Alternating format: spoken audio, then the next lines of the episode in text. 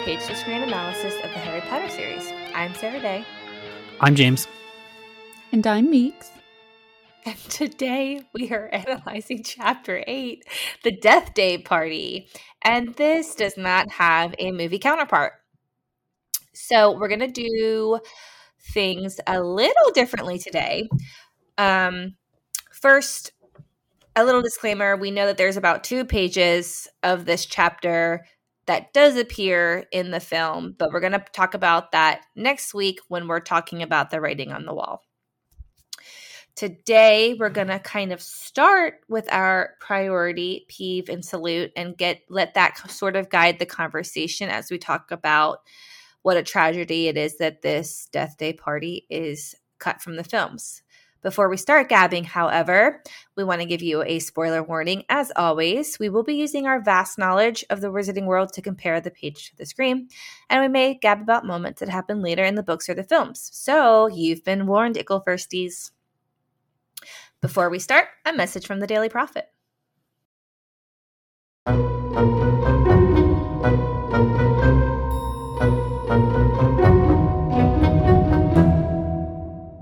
No one wants to wait hours for a potion to brew.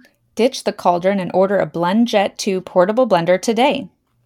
Sure to get you invited to Slughorn's parties, the BlendJet 2 makes blending so easy and convenient.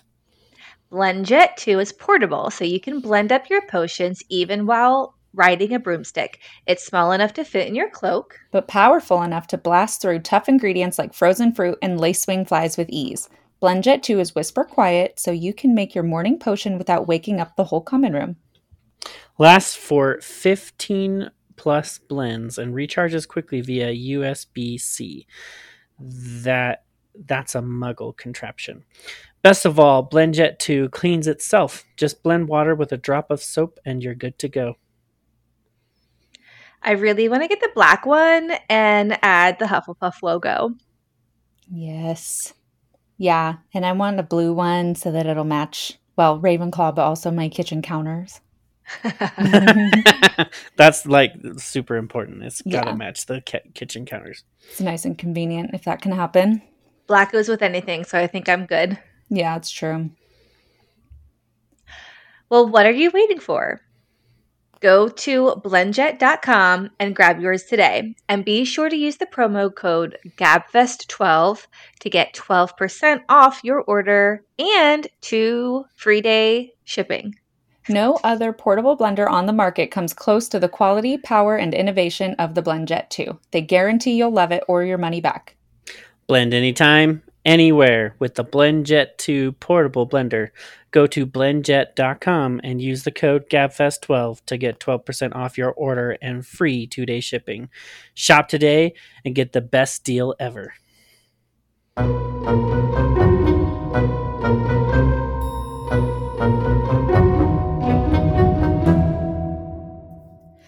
Welcome back, listeners. Let's start with I forgot to mention also a small change is we're not doing our peeves pleasure since we don't have anything to compare. We're doing our peeves priority. So this is what we want. One thing from this chapter we absolutely have to see in the show. So, James, what was your peeves priority for this chapter? All right, Peeves priority. Well, since you kind of threw this new thing at us, like out of nowhere, I wasn't really, didn't really have one prepared. I had a Peeves pleasure, which was I loved the the basilisk voice. That was one of my favorite things about the adaptation.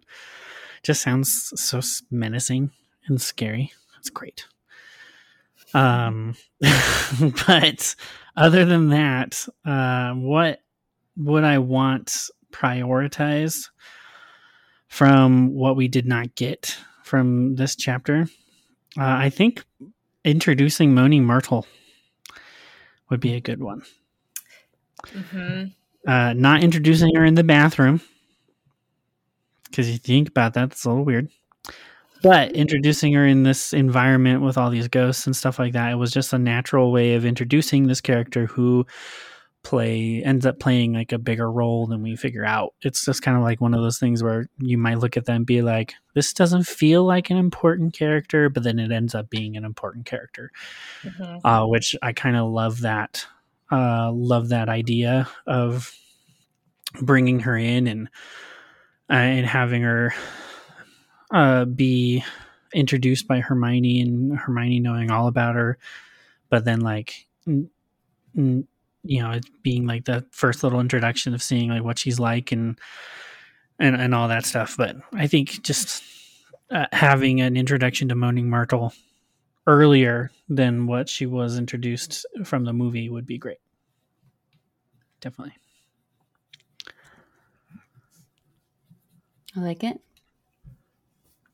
Yeah, I agree. That's a really great way to introduce Myrtle as opposed to what we see in the film my priority other than well including the whole death day party obviously um having a montage of life at hogwarts because mm-hmm. they're in classes and it, it you know it's talking about how fall is now at, or autumn is now at hogwarts and so hagrid's garden um which we don't really see a lot of. They'll do glimpses of it when they do like a a shot of his hut in the movie, but they don't really showcase anything that's in there. But he's got to have such interesting things growing and stuff, and mm-hmm. um, mm-hmm. and uh, like the all the kids getting colds, and so Madame Pomfrey has to give them pepper up potions. you know, just little things like that. I feel like go a long way when they can be included. So it's funny that you mentioned that because I am a fall and autumn allergy person. I always get the allergies and colds in the fall, so I can really relate to those students. I want a pepper potion. Yeah. Right? I think we all need one.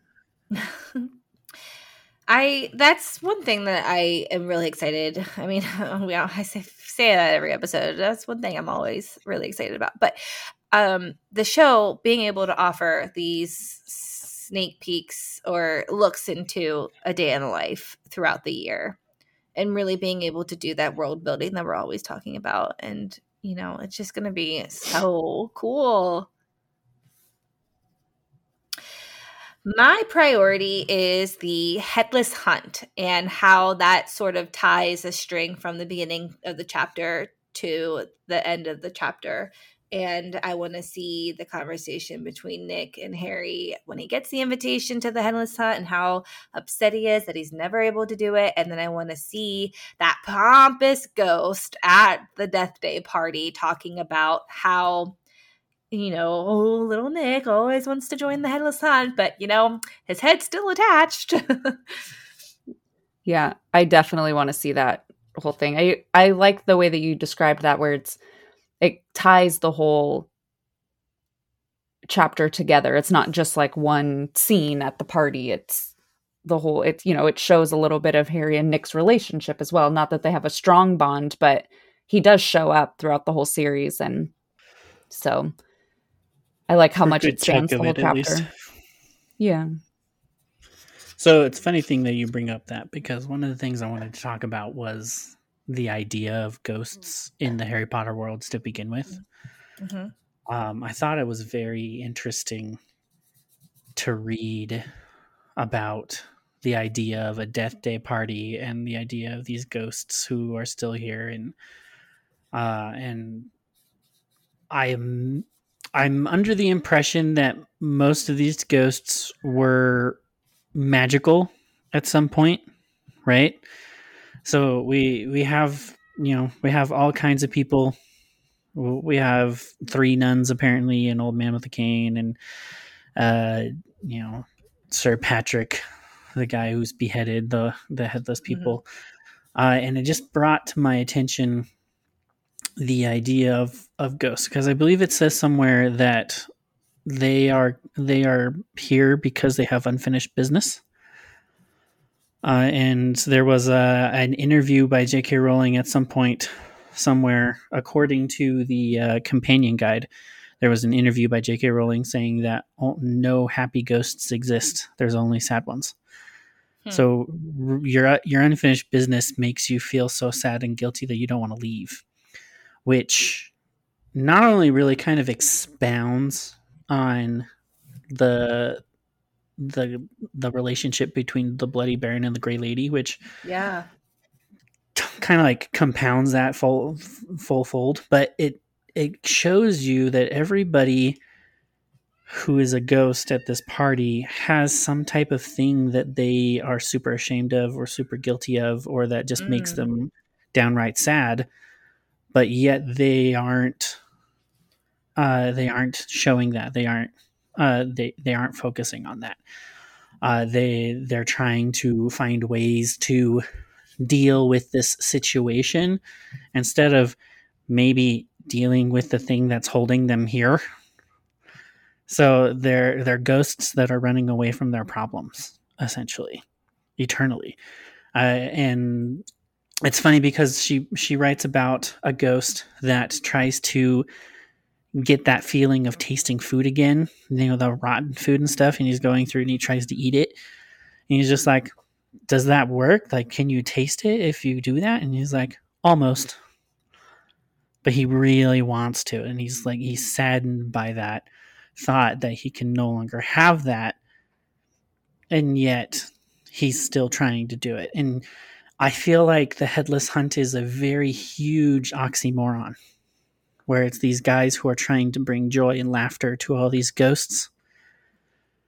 Uh, but they're all here because they did something that they were either ashamed of or sad of or or didn't get to do or disappointment or whatever the case may be.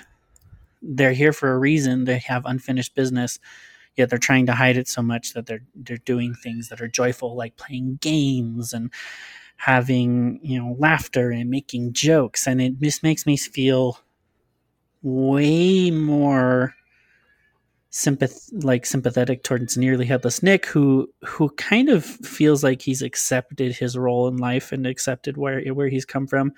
But then you have the Sir Patrick, who's like the complete opposite, who is trying to feign joy and feign that he's got all these things, but he really doesn't. Because mm-hmm. if he did, and if he was, and he wouldn't be here.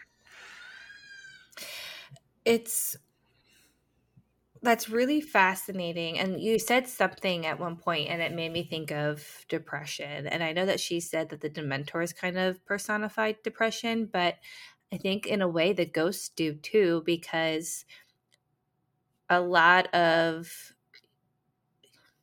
you know people it's changed recently with ending the stigma um, hashtag end the stigma but um, you know a, a lot of mental health problems had a stigma attached to them. So you would always you know quote put on that mask and pretend to be happy and not you know solving. Not that de- not that depression is a problem that you can solve necessarily um, in a lot of cases but um, it's just interesting how diverse the what she writes how many ways i mean we talked about this once with harry we all had a different perspective on, on harry at one point um, so it's just really cool how you know there's so many meanings to be found in her writing. Yeah. Well, next would be the Peeves peeve. So, James, do you have a Peeves peeve? My Peeves peeve. Is it lame of me to say the death day party? Not at all. it's the death day party. I would like to see that just in general. I just want to see it. I've always read about it and I've never gotten to see it. So I'll just yeah. like one of those things that you can definitely add in that I feel like would just be enjoyable.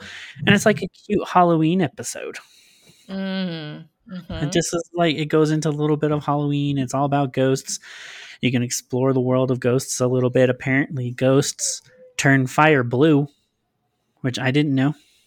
But when ghosts are nearby fire, they turn that they turn the fire blue which is why they had all that blue fire down in the dungeons when they were walking through it. And so I was just like, that's kind of cool. Those would be little like neat things to like put into the Halloween episode right before you reveal this gigantic thing at the very end of the chapter. So it's just like a great cliffhanger part of the episode that just fits the whole entire theme. And I think it needs to be part of the series. Yeah, I totally yeah. agree. it's just a great fun, you know, not necessarily a day in the life of Hogwarts, but life at Hogwarts. Like the ghosts are there, and this is the type of thing that happens right. behind closed doors. yeah. I um I mean obviously the death day party.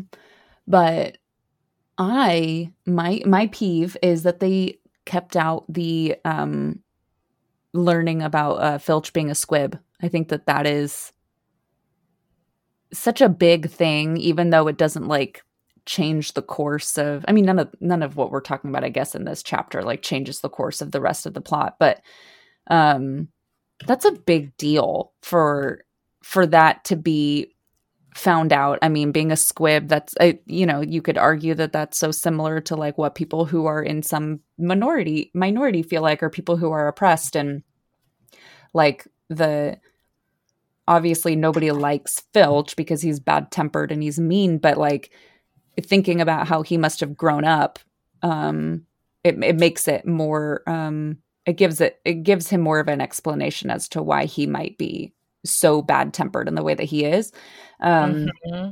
and it's i think it's really important for harry as a 12 year old to learn something like that because even though it there's not like major discussions going on about um you know harry being compassionate towards filch because of it there's definitely you you can tell as the reader that he does have compassion for Filch and he changes how he views Filch for a little bit or at least in his mind like a little bit of that shit a shift happens for him and he becomes more understanding which is the whole point of this entire series is learning about people who are outcasts and um, what they might have to go through and having compassion for people who are struggling or or are different than you know whatever the stereotype is. And um, and I think that it, well, it shows in in little ways too, where Harry would like hold back maybe from saying something about Filch, or just you can just tell as a reader that there's like moments in his mind where he kind of takes a pause, and he wouldn't have done that if he didn't learn this information. So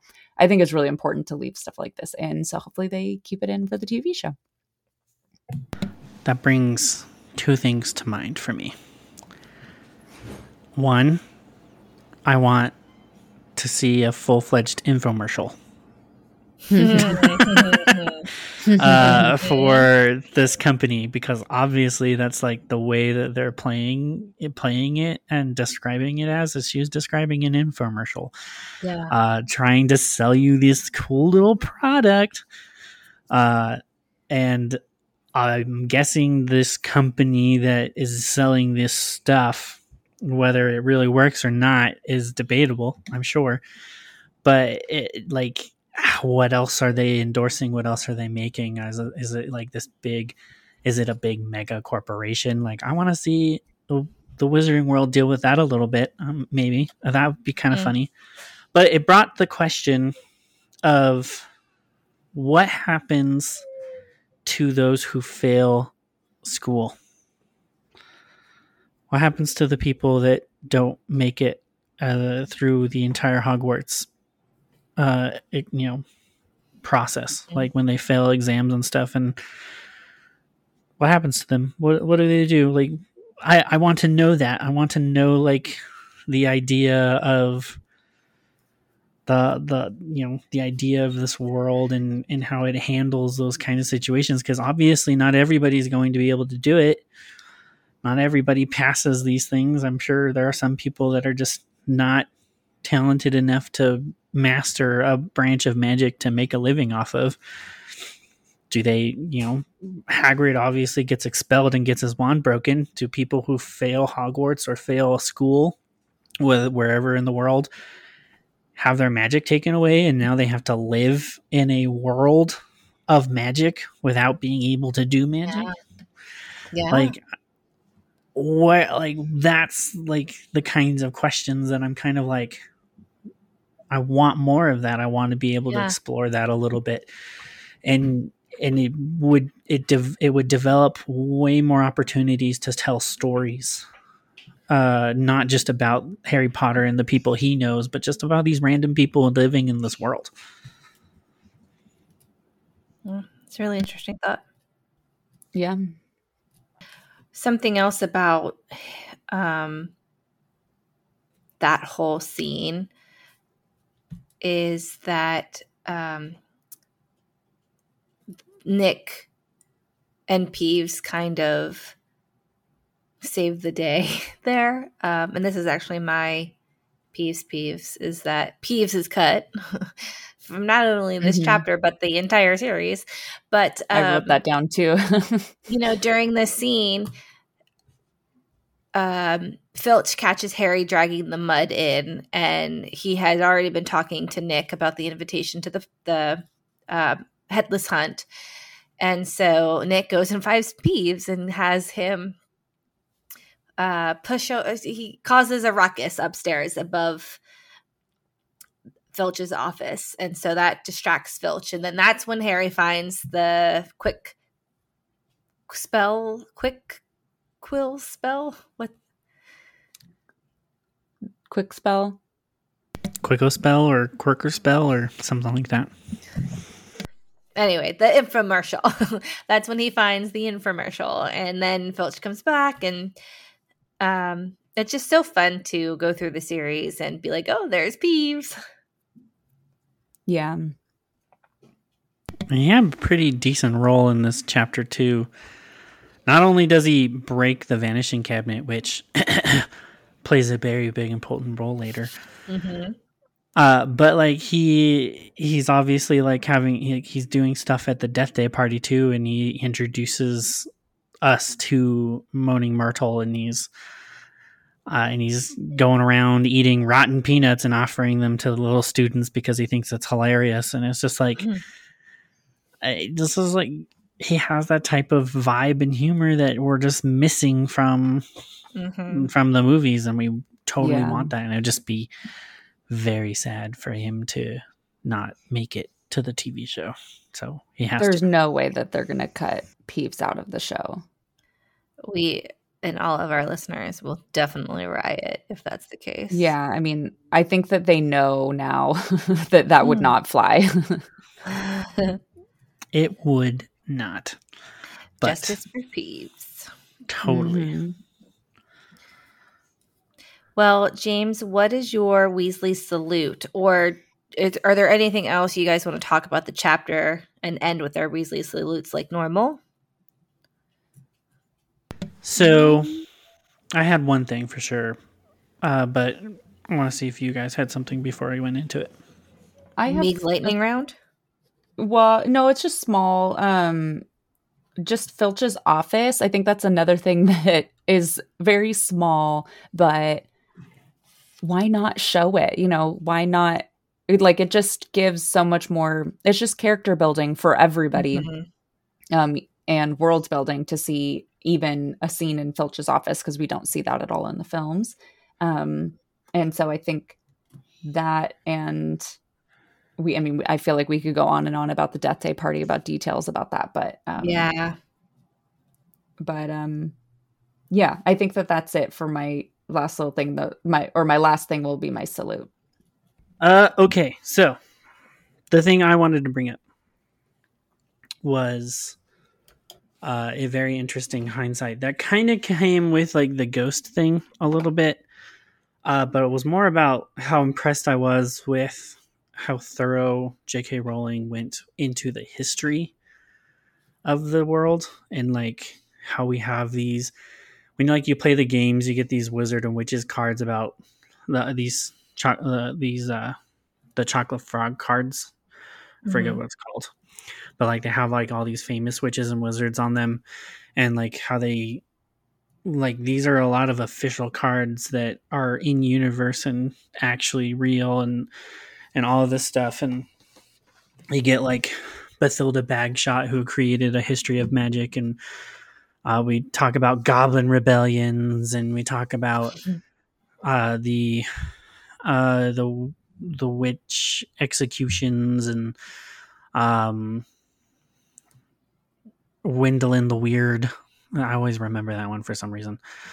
Uh, but it, the like, it's just impressive how deep the history goes, and you get all of these ghosts who are from that history, showing that you know they've been here for a long, long, long time.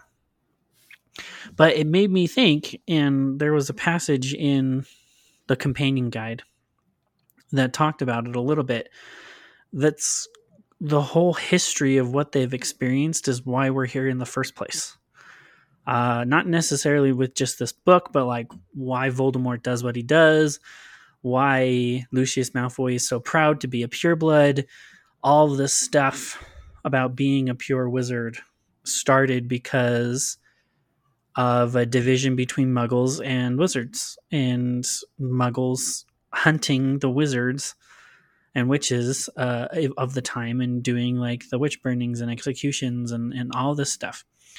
So they cr- they created this divide where they had to survive. I'm sure that was probably not a fun time to live in. And you know, as time passed, they probably you know got a little you know muggles got a little bit more didn't believe in magic, so they got a little bit more tempered and they weren't as scary to be around and so it made it a little bit easier but now you have generations of families who fought to survive and fought to keep the magic alive uh, within themselves and sep- segregated themselves from the muggle world and now you have these families who are pure blooded pure blooded purists I don't know how to say that necessarily, but you have all these people who who are basically wizard supremacy. They mm-hmm. they they believe themselves to be the mightiest of the might, and those who associate with muggles or muggle borns are betraying the thing that they fought so hard to keep alive. But it's funny because I think Ron eventually says somewhere, and I don't, I think it was in this book or something if wizards hadn't begun to marry muggles, the race would have died out. Mm-hmm. Uh, which is kind of a very interesting, like little different viewpoint and all that stuff. But I thought what was very interesting was it was this innate fear that started the Chamber of Secrets to begin with. Uh, where Salazar Slytherin was probably go- going off the, this basis because at the time when they founded Hogwarts, the, the executions and the hunting of wizards from the Muggles were very high and very prominent in the history of this world. So to have non magic folk or to have Muggle borns come in to the school and learn magic was an affront to him because he was he was he he had that supremacy type scenario of that's not what we need to do. We need to keep ourselves away from them so that we can harness our powers and be more powerful than them and survive. Uh, so essentially, the book and the people who wrote the book basically said that Salazar Slytherin made the Chamber of Secrets to because of what was happening in the history of the world. And that's why we're even here to begin with. And that's why this thing even exists and why harry's even having to deal with it is because of that separation between muggles and, and non-magic and magic folk. And i thought that was just like wow mm-hmm. i can yeah. barely put a story together myself and i just don't know how like writers like this can just take all that in mind and just create a story like yeah. wow it's great. It like blows my mind yeah. that all of this stuff was considered maybe not too thoroughly. Maybe she went back and added a few things here or there, but it was considered from the very beginning because she made Salazar Slytherin create the Chamber of Secrets. She wrote the purpose of wanting to only have purebloods. Uh, he only wanted purebloods to be in in the in in the in the school. Yeah and, and all of this stuff she she wrote that down as all part of the story and she had considered those ideas even though they may have been expanded after the book came out and stuff like that it still was considered and i just like it blows my mind that it can go that deep sometimes when when you're taking this all into consideration you're kind of just going whoa that's crazy so anyways that was just one of my mind-blowing things i got today as i was reading i was yeah, just like authors mm, are really special people to come up with all these worlds and histories and characters and backgrounds. It's great. that flow really well too just like hmm Oh, and apparently I learned, according to the book, uh, Nicholas, uh, I want to call him Nicholas Flamel. That's not what it is. Had nearly headless Nick. Is Deathday Party is what fans started the timeline for everything else uh, going forward uh, because it was like their first official date she gave. Uh, so they based his 500 Death Day Really? Party as like how they created the timeline. So f- f- when Wait, his five started, hundredth death day. yeah, because Mhm. in the chapter they're celebrating his 500th death day, but they show that he died October 31st, 1492. Huh. I always I always notice that date, and I wonder if she did that date on purpose. Probably, the, not but- the the month and the year. The year, I mean, yeah, but like fans 1492. Took that and figured out like approximately the But founding of Hogwarts and like when Lily and James died the and like they Hogwarts figured that out. founders, the Hogwarts founders did that a thousand years ago, though.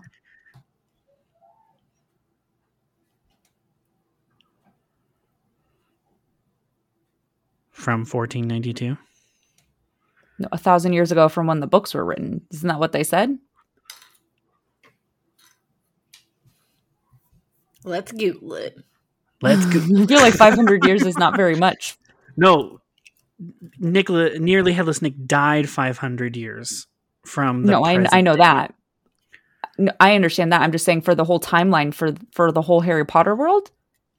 Yeah, but that they used that as the key point and then figured everything else out. They filled in the dots from that date. They basically created the timeline from that information she gave them because it's the first official date they gave. Hmm. So they were able to figure out when she revealed like how long ago Hogwarts was founded. They were like, "Oh, take Nicholas um, nearly headless Nick's death date, subtract that, do some math, and then boom, we have an approximation of when Hogwarts was founded." I thought Hogwarts you were saying that. 990 AD. Okay, yeah, I thought you were saying that they that everyone is saying that his death day was the first, the oldest date that's ever been talked about in Harry Potter, and I'm like, what is happening no, right no, now? no, no. No, Yeah, that makes more sense. That's- yeah, that's not what I was saying. So glad we cleared that up. I'm sure yeah. it was just the first official date that she put in writing that they were able to build a timeline off of and figure out what year James and Lily died and what year Harry was born and like that's how we get all these years and dates and stuff. It's kind of cool. Gotcha. Yeah. All right, Meeks, you do have a salute? Um, yeah, my salute is um nearly headless Nick. Just that com- the whole really the conversation between him and Harry. I think it's really um even though it's a uh, sad content and stuff and it can be kind of humorous, I think it's really sweet that you can tell that nearly headless Nick feels like he has a bond with Harry. He probably I think a lot of the ghosts probably feel like they can't really talk to the kids very much. Um like the kids don't aren't interested in talking with them and I think that nearly headless Nick can tell that Harry Harry will take the time to talk to him. And um and then when nearly this Nick saves Harry from Filch's office, I thought that was so cute. And again, just kind of furthering the like a little character building moment for Harry. Um, you know, that was like a, a relatively small thing in the whole scale of the Harry Potter universe, but um it like it means a lot more than what it might have seemed like in the moment. So that's my salute. Yeah, I'm like nearly headless Nick probably felt bad that Harry got caught, and so that's why he he, he got he employed Peeves to do this little trick. And it's like the whole idea of it was just kind of like, oh, that's kind of like oh, that's nice of him that he did that." You don't get to see a lot of that in storytelling sometimes. Mhm. I saluted Nick as well because he comes back a lot throughout the series too. And this is kind of the first time that we really get to see this relationship between Harry and him develop and um, start to solidify in a way. And when I read this chapter, I was reminded of in book five uh, when Sirius dies. Harry goes to find Nick to ask him about like becoming a ghost and you know to go and ask somebody why you're a ghost eh, takes a lot of um you don't just go up to any random ghost and say how do you become a ghost? So to have that relationship have um you know it's already been formed that he feels comfortable going to seek out nick at that time and to see that start to form in this chapter from the moment nick asks him to come to this party because it would mean a lot to him harry comes um and then nick saves him from detention and just kind of start their relationship uh, the next few years and to see the different kind of pivotal moments in their relationship Yeah. Wow. It's so sweet. Yeah. I think we're all gonna cry now. no, it's. I mean, it's really touching when he goes to find him in book five, and um, this is the start of that Yeah. relationship. That's what the TV no- show needs to do. Ah. Yeah. They really need to not those cut out any of this stuff. Yeah. Yeah. So before I do my Weasley salute, I figured I should do some honorable mentions. One, the uh, little joke that J.K. Rowling put in about Wood not having his feelings or his excitement about Quidditch be dampened, even though they were practicing in a very torrent rainstorm. That was kind of a fun joke. I was just like, dampened. Oh, I got that. I got, I see you, J.K. Rowling. I see you. And then uh, Fat Friar, uh, you know, with my conversation about the ghosts and stuff and, and all that, I kind of just wondered to myself, what is the Fat friar so sad about? Because he's like the happiest ghost out of them all. And like, what's keeping him here? And it just made me a little bit more sympathetic towards the Fat friar. I hope he's okay, Mhm. even though he's not real. Oh. I still I still have sympathy for him. Uh, but those were my those were my honorable mentions for sure. But this the this Weasley salute has to go to Filch, his character. Surprisingly, oh. I Weasley saluted Filch. That's weird. Hmm. the oxymoron of it all. Yeah. Uh, uh, but I was very well impressed with like how deep she went into kind of like showing the reader that who Filch was and why he's so cranky and he, you know he's he's a guy that, that can't use magic and he wants Mhm. to and he sees all these kids who inherently have something that he does not and they're doing stupid stuff with it yeah. they're off playing jokes and they're off playing pranks and they're being kids. Like you can't wrong them for being kids, but to him, it's a gift that he can't cherish mm-hmm. and he can't enjoy that he really wants to and he sees it in a completely different right whereas everybody else who has it sees it as this normal everyday thing for them that they can just do. And yeah it's kind of cool but it's just like it's like the rich man versus the poor man. The poor man envies what the rich man has but the rich man doesn't pay attention to it because it's just a normal everyday thing to him. He he he's just like he's got an abundance of it. He's not worried about it. He's not paying attention to it but the poor man envies that because he understands how important it is. And so it's just like it's the same thing for filch here and so it's no wonder he's so grumpy. It's no wonder why Mhm. he doesn't like kids right now is because all he sees is a bunch of 11 year olds to 17 year olds who are just doing the like stupidest stuff with their innate gifts that they've been given and not cherishing what they probably couldn't have had uh, at some point. Um, I wonder if it's even possible if a wizard can lose magic, lose the ability to to be able to use magic.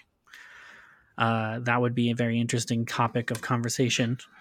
Uh, if they Yeah, don't use it, if if they don't use it, does it go away? Is it a thing that you have to work on and build, or is it just innately there all the time? I don't know.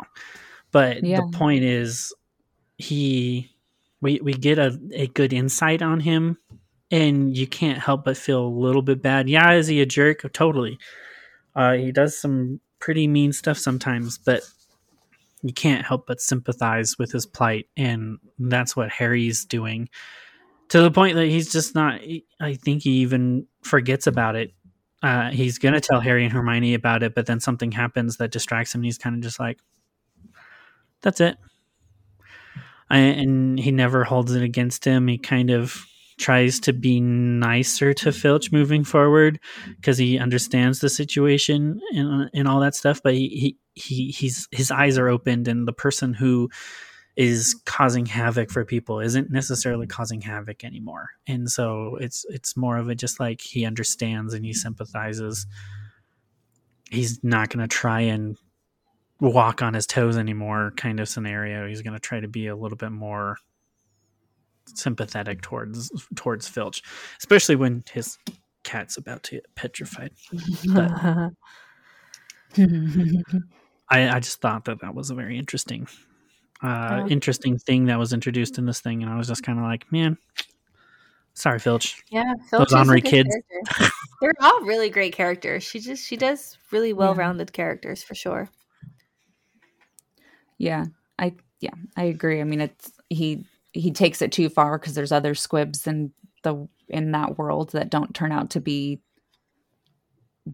basically evil, but um but it's under it's totally understandable why he would you know maybe he was already really insecure and he already had troubles growing up and didn't have a great family around him or whatever and then he's a squib and then it just keeps getting worse and worse and so it's understandable that he would have turned out that way What makes him a great character is like you can understand how he got from point A to point B now, and that's what makes him good. It, what he's doing isn't good. Like Dolores Umbridge does not do good things, but she's a good character because we understand her motivations and we understand why she's doing the things that she's doing, and that's what Mhm. makes her a very complex, very idealistic, interesting character that captures our attention. And it's the same thing. She does the same thing with Filch. And of all of all people, like most people probably would have been like, they're just the ornery caretaker. And you're supposed to think they're ornery because they're ornery, and this is how they act. And we're never going to figure out why they're just in the background for comedic relief. That's how some stories are written. Mm-hmm. And yet she takes this time in a seven book series, probably never even go deeper than we did in this chapter ever again, and give us an opportunity to understand why Filch is Filch. Do we have to like his actions? No. He probably could have chosen better things to do with his Mhm. emotions, but it- he he's he he is who he is because of his circumstances and the choices that were given to him and what he he's chosen to do with them and that what makes him interesting now is because we understand how he got from point A to point B and we understand his motivations and we understand why he gets angry and why he's always yapping at kids and why he wants to hang them from the ceiling with with their his manacles and stuff like that. It it, it makes him more interesting and now we can go, oh, that's why.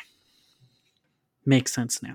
So that's that's what I want more of from the TV show is just these opportunities to to see characters like Filch get those moments where pr- this probably would be like a 10 15 minute scene.